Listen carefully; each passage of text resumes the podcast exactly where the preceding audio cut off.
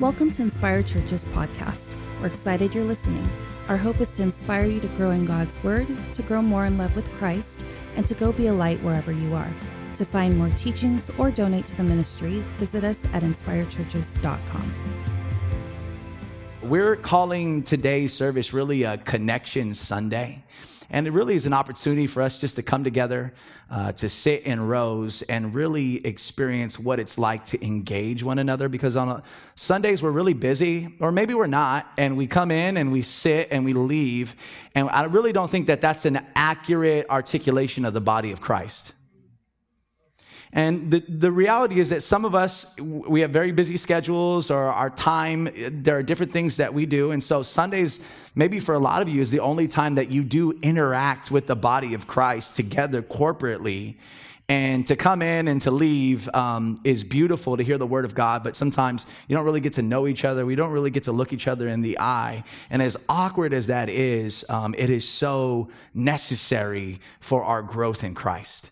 And so, again, today we're going to do something a little bit different. Uh, I'm, I'm calling this, anybody familiar with TED Talks? Yes. I'm not going to do that. but it's kind of a TED Talk situation. I'm going to make an attempt to slow down and dialogue with you and present a little bit rather than preach. Um, but we're going to just kind of engage one another. I'm going to have a dialogue with you. And at the end, we'll have something fun to do together. Um, but uh, I'm calling the talk this morning um, uh, Created to Connect. We were created by our Maker for connection. Uh, we were created, um, we were made by God to interact relationally. We were made by God to not just connect with Him, we were made to respond. We're all responders. In fact, that's what worship is it's a response to the beauty of something. Right? In fact, when you're standing over the Grand Canyon, and, you there's a response because you see the awe, the wonder, and the beauty, beauty of something bigger and greater than yourself. But you can't help but say ah, or you can't help but just take a deep breath and bring it all in. And so, what worship is, it's a response to the greatness, the beauty, and the glory of our Savior. And you were created to respond to that. But you were not just created to respond to God, but you were also created to respond to each other. Um, we were made to connect with one another. So, I want to just kind of put a statement up here for you, and I just I want to I want to read it to you, um, and I want you to kind of think about this statement uh, as we as we enter into uh, this presentation. Um, and the statement uh, goes a little something like this: uh, What God has revealed to be true about himself um, is also true about what he thinks of us. What God has revealed to be true about himself is also true about what he thinks of us. Now, what has God revealed?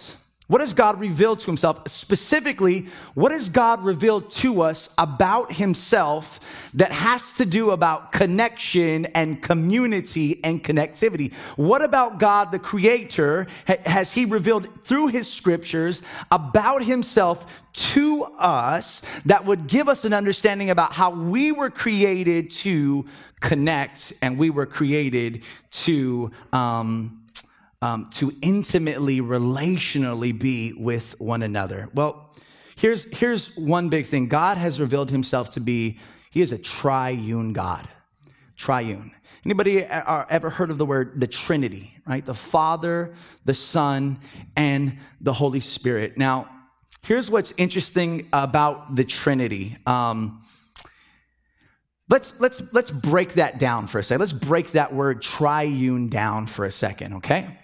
Uh, when you see the word try, you see three triangle, three sides. Try is three. Now, when I when I think of a three, I think of the king of the three, which is my man Steph Curry. I, I think he's on there a little bit, right? There we go.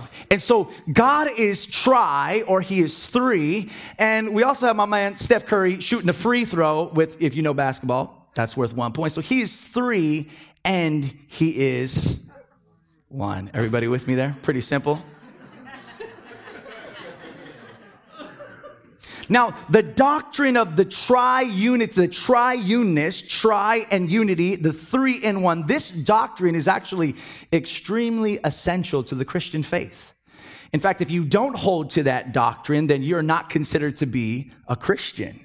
And so, this is a doctrine that we hold as essential to our faith the doctrine of God's three and oneness. Amen? Now, God has revealed himself to be Trinity, triune in the scriptures, but actually, this is how Jesus himself spoke of God in the Gospels. So, Jesus, while he walked this earth, he not only claimed to be God, but he did works and wonders um, as if he were God. So he would calm the storm and he would control the weather. That's something only God can do. Uh, but he would also, if you remember, remember he healed somebody and then what did he do? He forgave them of their sins. You remember the Pharisees were really angry with him, uh, not because he healed, but because how dare you say what? Your sins are forgiven. Because why? Only God can forgive sins. So Jesus acted and claimed to be God in the flesh, but that's not all we see. We also see Jesus referring to God as a separate personal individual and calling him Father. So Jesus says uh, he claims himself to be God, but then he prays to the Father. He prays to the Father. He says that I'm, I'm about my Father's will. I only say and do what the Father has told me to say and do. And so we have this reality of Jesus knowing himself to be God, but also declaring the Father to be God. Are you with me? And then we have Jesus upon his resurrection ascending to the right hand side of the Father. He's sitting at the right hand side of the Father. And what he promised his followers is that what? He would send another in the person of the Holy Spirit. He would send another in the per- per- uh, person of the Holy Spirit. So theologically, the doctrine of the Trinity is just vast and mysterious, right? That three in oneness of God. Like he's one, but he's three. That sounds almost contradictory, right? It's vast and it's mysterious theologically, but practically, what does the doctrine of the Trinity, what does God's triuneness reveal to us about us and about our need for community and connectivity? I'm glad you asked that question. In order to answer that question, we actually have to go back to the beginning. In the beginning, Genesis chapter 1, verse 27, um, we're told that God created man. And you remember Genesis 1 27, so God created man in his own image. In the image of God, he created him. And what did he create him? Male and female.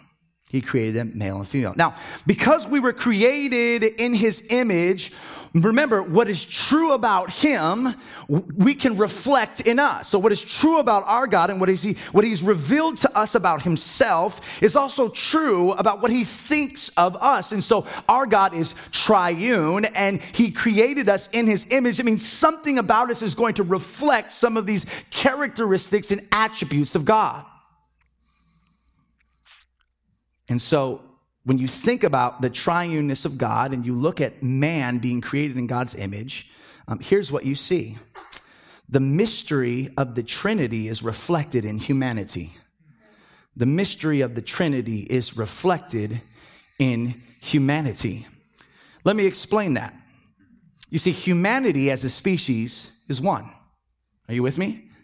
Um, there's one mankind reflecting the one true God. Yet we see that that one humanity consists of what? Two, according to the creation count, right? So man was created in the image of God, both male and female, he created him. So we have man, one, male and female, two. And then ultimately, we see the mystery of the Trinity even revealed and exposed more, and the mystery really of the gospel of Jesus Christ through mar- the institution of marriage. Anybody like The Office? Any Office people in here? Okay. Now, originally I had Pam and Jim of The Office up there for you, um, but now we just have a beautiful couple holding hands. Okay, we didn't want to offend anybody who doesn't watch TV here at church. Amen. Uh, just kidding. That was a joke. It's a good time to laugh. I'm not sure if they do that at TED Talks or not. They probably don't even have notes, but here we go. And so, what we see in the institution of marriage is the two becoming one flesh. The two becoming one flesh. So, so what, what does this all really mean? What does this all really mean for all of us in here? What does this mean? What is the Trinity and us being reflectors of the Trinity? What does that all have to do with to us? And what does that have to do about community and connectivity? Um, well, first of all, concerning God, right? God is a God of love. God is, let's try it again. God is God is love. Amen. So at the core of who God is, is love. Now, I want you to think about it. God is eternal. In fact, that's probably mind blowing to think about it. Uh, can you just sit there for a moment? Have you ever just tried to grasp eternity? Something has no beginning and no end. It never started and it never finished. Like you can just get lost trying to think about what it means to be infinite. God is infinite, we are finite. God is eternal. He has always existed. He will he always was and always will be. He's not just eternal, but he's also what triune. So what does that reveal? What does that tell us about this God who is love? God has eternally existed in community. There has never been one second or one moment in which God has not existed in a selfless, sacrificial, mutual exaltation of one another. The Trinity has existed in eternity as a community in a beautiful relational exchange. Now, what does that say about you and I, who we were created in the image of this triune God? It says about that God has created us for community. God has created us to reflect the community. In fact, God created us to invite us into this beautiful exchange. The reason why God, the, the purpose, the reason why God created humanity is so that we can join in in the glory and the wonder and the beauty and the love that they have been sharing with one another since eternity. We've been created to enter into relationships with God, but guess what? Also with one another. Now, let me explain something really quickly. And um, this is an analogy. I was walking, I do a lot of walking, as you can see. Um, I do a lot of walking. And I was walking around my park one day, and I saw a couple of guys, and they were barbecuing, and it smelled really good it smelled really, really good. And uh, you know how I did that kind of walk around and just kind of got a sniff of it and kind of doing my laps. And then, um, and there was a couple of guys there. You could tell they like, they were into it. They were just like, they were just going, and there was no wives and no kids. So I could tell that they had planned this thing out. Like, hey, we're going to get together. We're just going to queue in the park, right? And so one of them turned around and actually said, hey, come over here. Come over here to me. I was like, me? I didn't know what he was to say at first. And as I walked up, I seen some ribs and yeah, and I seen just just slabbed with their glaze. And he was like, try one. I said, me, try one? So I grabbed a rib and I ate that rib. And I gotta tell you, it was smacking. It was, it was amazing. I said, thank you. You know, I gave him the God bless you. and I walked away, and then it hit me. There's an analogy there.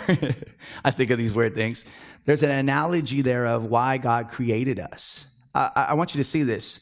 As I was walking around the park, these guys were already having a great time enjoying their ribs. Right? They were enjoying it. You, they were laughing, they were smiling, they were eating, they were enjoying their ribs. There was no need for me to come in to that picture. Whether I was there or not, they were enjoying it but they wanted to invite me into what they were already enjoying so that I can enjoy it as well. I didn't add to it, I didn't take away. In fact, I may have added just to the fact that they brought someone else in to enjoy what they were already feasting on. And this is the beauty and glory of God creating mankind. He didn't need us. He wasn't bored. He wasn't like up there by himself for eternity, like, I'm going bored. I got nobody to communicate with. He has eternally existed in perfect, selfless, loving community. He didn't need you, He doesn't need us. But he decided to invite us into the beauty and the glory of what he already had. Are you with me? That was me when I got invited to eat some ribs. So, concerning God, at the core of who he is, is love. And concerning us, we were created to enter into that relational exchange, and we were created for that community with God. Amen? We were created for community. But if you continue to read the story, something goes terribly wrong, doesn't it? Something goes terribly wrong. Um, sin enters the world. Um, we bring sin into the world. And here's what happens sin distorts the image.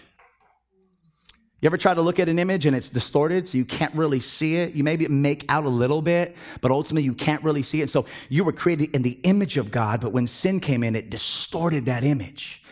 And so when people see you, they're supposed to see a reflection of the beauty and the glory and the majesty of God, but something terribly went wrong because when they look at us, they don't see that. The image was distorted. But something else happened. With the distorted image came a corrupted community.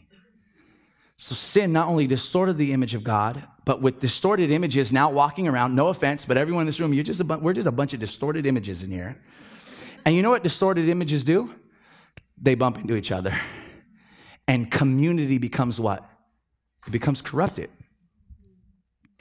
And here's what happens in community, we engage in relationship intimate relationship, love and exchange, relational exchange. But when community is corrupted, intimacy is perverted.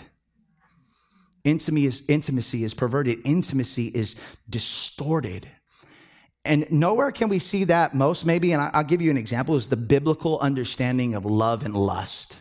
I don't know if you've ever thought of those two, but let me kind of tell you a little bit about what love does. You see, biblically, love is fueled by selfless sacrifice in order to build up another.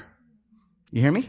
Love is fueled by selfless sacrifice in order to raise, build up another.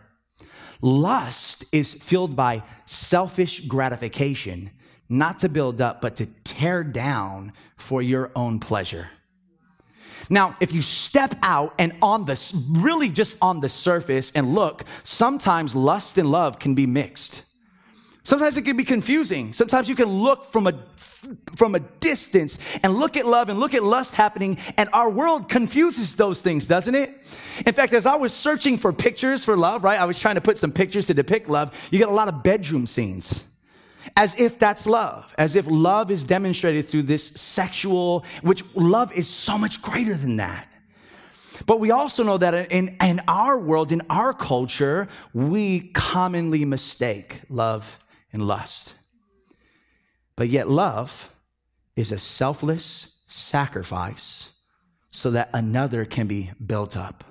Lust is a selfish pursuit so that you, while you're breaking down another, so that you can satisfy yourself. And so sin entered, distorted the image of God. And with the image distorted, community is corrupted. And then with corrupted community comes the perversion of intimacy and the twisting of connection. And we go from building one another up in the name of selfless love to tearing each other down in the name of self gratification. Now, I found a really good definition of sin. Now, if you're a theologian in the room, if you care about theology or the glory of God, when you first read this definition, you're kind of like, mm, I'm not sure. But as you unpack it, you really see that this is a powerful definition of sin. So sin enters into the world. And I love what Saint Ignatius, that's a great name, amen. Let's start naming it. Maybe we get a little kid in here, a little Ignatius running around. Saint Ignatius of Loyola, look how he defines sin. Sin is the unwillingness to trust that what God wants for me is only my deepest happiness. Sin is the unwillingness to trust that what God wants for me is only my deepest happiness. Now, that sounds a little self gratifying, doesn't it? But let me, let me go on. sin is my inability to trust, ready? God's vision of good and evil. Sin is my inability to trust God's vision or God's version of what good is and what evil is. This is why we live in a world corrupted by sin that calls evil good and calls good evil. We've taken what God has defined as good and evil, and we don't trust that He knows best. And so we define it according to our own selves, and we say, hey, this is what's good, and this is what e- what's evil. And what we end up doing is contradicting the Word of God. Why? Because we don't inherently trust God. Now, look, listen, regardless of what name you put on sin, because the minute I say sin, all of you guys are thinking of names, behaviors, this, that, I did this wrong, I did that, I do this. I, regardless of what, what name you put on sin, sin at its most fundamental level is an inability to trust God's definition of a good life. And so, what do we do? We take it into our own hands. And a lot of times we walk opposite of God because we don't trust that what He has laid out for us is for our greatest good. I want you to notice um, trust is the key word there. Trust is the key word there. And I want you to notice that sin erodes trust. It erodes trust. Sin erodes trust. And, and, and if trust is the foundation of our relationship with God, then sin is the enemy of that relationship. And the only way we're going to be able to heal and restore our capacity for relationship is if we heal and restore our capacity to what? Trust. Trust again. And I'm looking out right now and I'm looking in your eyes, and I can tell that there's some of us, we struggle with T R U S T, trust. We struggle with it. We struggle with it. We must learn to trust again. But here's the big question How do we do this? How do we do that? How do we learn to trust again? How, how, how can we heal and restore and trust God and learn to trust again? Can I share the gospel with you real quick? Can I share the gospel? Amen. Jesus, God in the flesh, leaves heaven, comes close to us, and what does he do? He puts on flesh and he walks as one of us, doesn't he? You see that? You see what's happening re- relational there?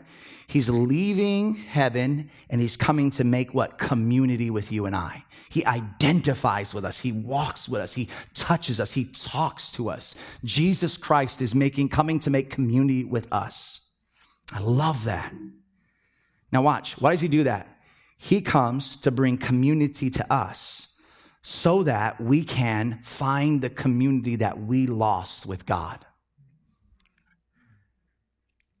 So, what does he do? He walks the perfect life. He goes around and what is he? He, he restores what sin has perverted, doesn't he? You know, every time Jesus heals the body, Every time Jesus speaks a word of healing, he heals a mind, right? There was a man who was demon possessed, right? There was a man who he cast out demons. The man was cutting himself. And then all of a sudden, when Jesus was finished with him, he was sitting there and he was, the Bible says he was in his right mind. He heals the body, he heals the mind. Jesus is the greatest holistic healer, uh, right? This is what he does. And what you see him doing in all of these snapshots is that he's making right what sin has distorted and what sin has perverted. He's bringing things back together again and making things whole. Are you with me? But then he goes to the cross. And what does he do? He, he realizes, and God, this is God's plan, that the most important relationship that needs to be restored is our relationship with God Himself because there has been a sever. Sin has severed us with God. Do you guys know on the cross, the most painful moment for Jesus? You know, it wasn't the nails, it wasn't the crown of thorns, it wasn't the piercing of the side. You want to know the most painful moment for Christ at the cross is? It's when he cried out, Father, Father, why have you forsaken me? Some of you might be sitting in here today wondering, why is that the most painful moment? That was the moment in which Jesus was carrying the sins of the world upon him. And sin separates you from God. And in that moment, the Father turns his back on the Son. And for one moment, Jesus experiences what it's like not to have perfect fellowship with God that he has felt for eternity. How excruciating that must be. This pure, sinless, sacrificial lamb on the cross, in one moment, has to experience the presence of God lifted away from him and something that he has eternally experienced with the Father, the Holy Spirit. Why does he do that? Here's the gospel. Are you ready? Jesus, in that moment, experiences loss of community with the Father so that you and I can be restored back into community with the Father. He takes what we deserve, He carries it upon Himself so that we can be reconciled back to God. So, back to the question how do we restore trust? Well, we believe in the gospel.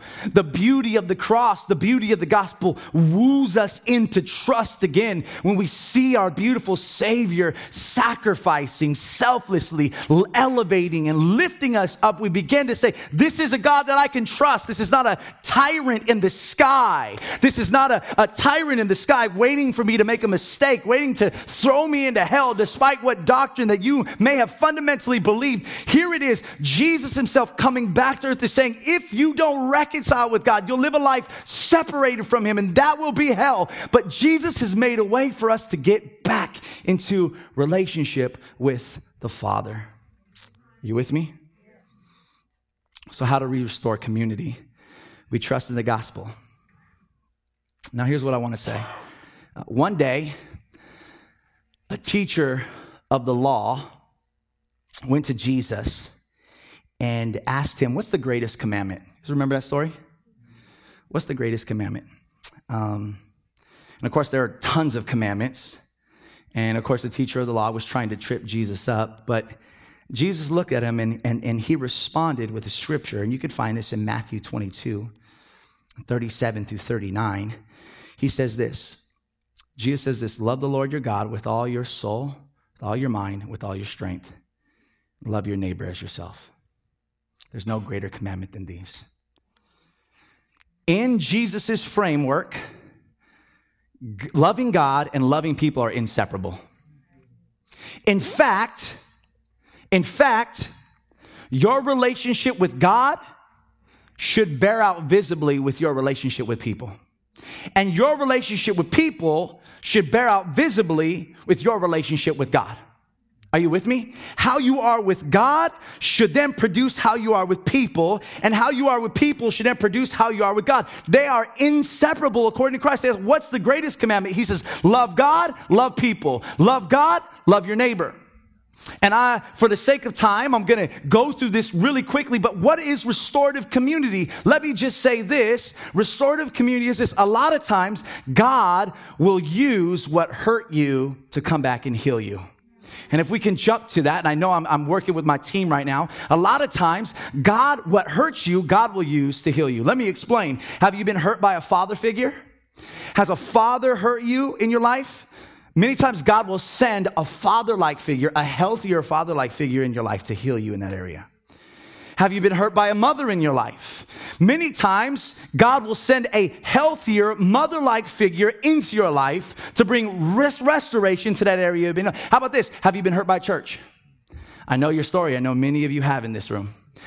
And what has hurt you, God will send back to what? Heal you. And so, a lot of times, if you've been hurt by an unhealthy church, God will then send a healthy version of the church to you in order to heal you back into church. Are you with me?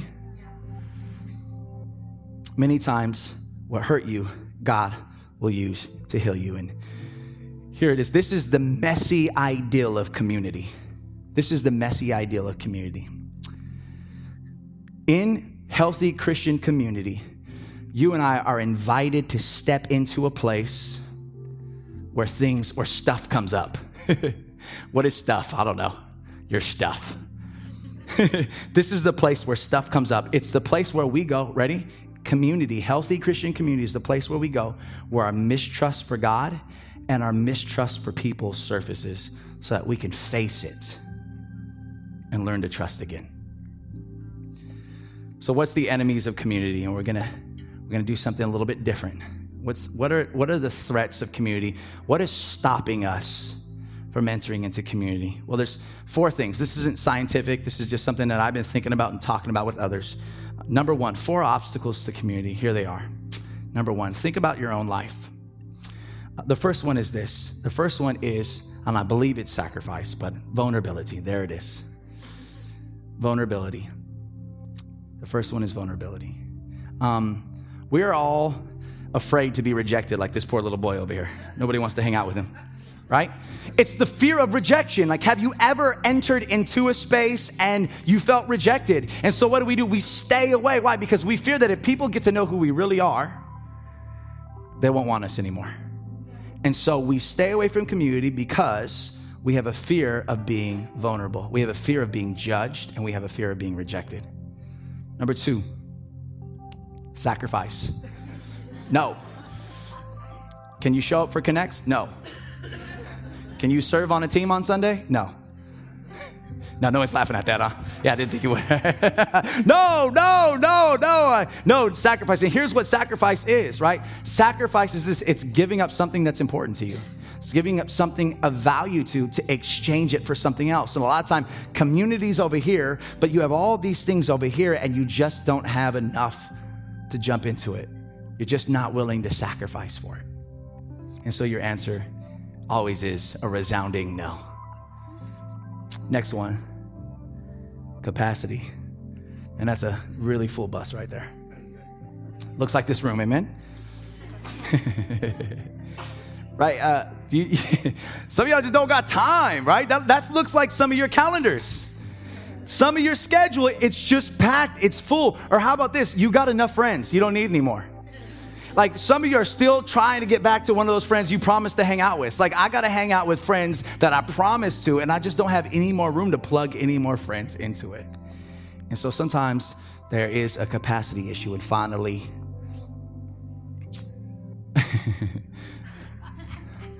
sometimes you just hurt. And, and, this is, I think, a great example of a trust fall where this, this old man is definitely not going to catch this dude. Right? That looks like a really bad father figure okay, I'm ready, right? And you fall over. And how many of you felt like that before? Honestly, how many have gone into community and you're finally ready and you were vulnerable and you're ready to take the, the you were ready to take the dive and nobody caught you? And everyone's like, ooh, we don't talk about that here. Right? Or somebody gave you a weird look. Or how about this? Have you ever told somebody something in church or whatever and then they went and told it to everybody else?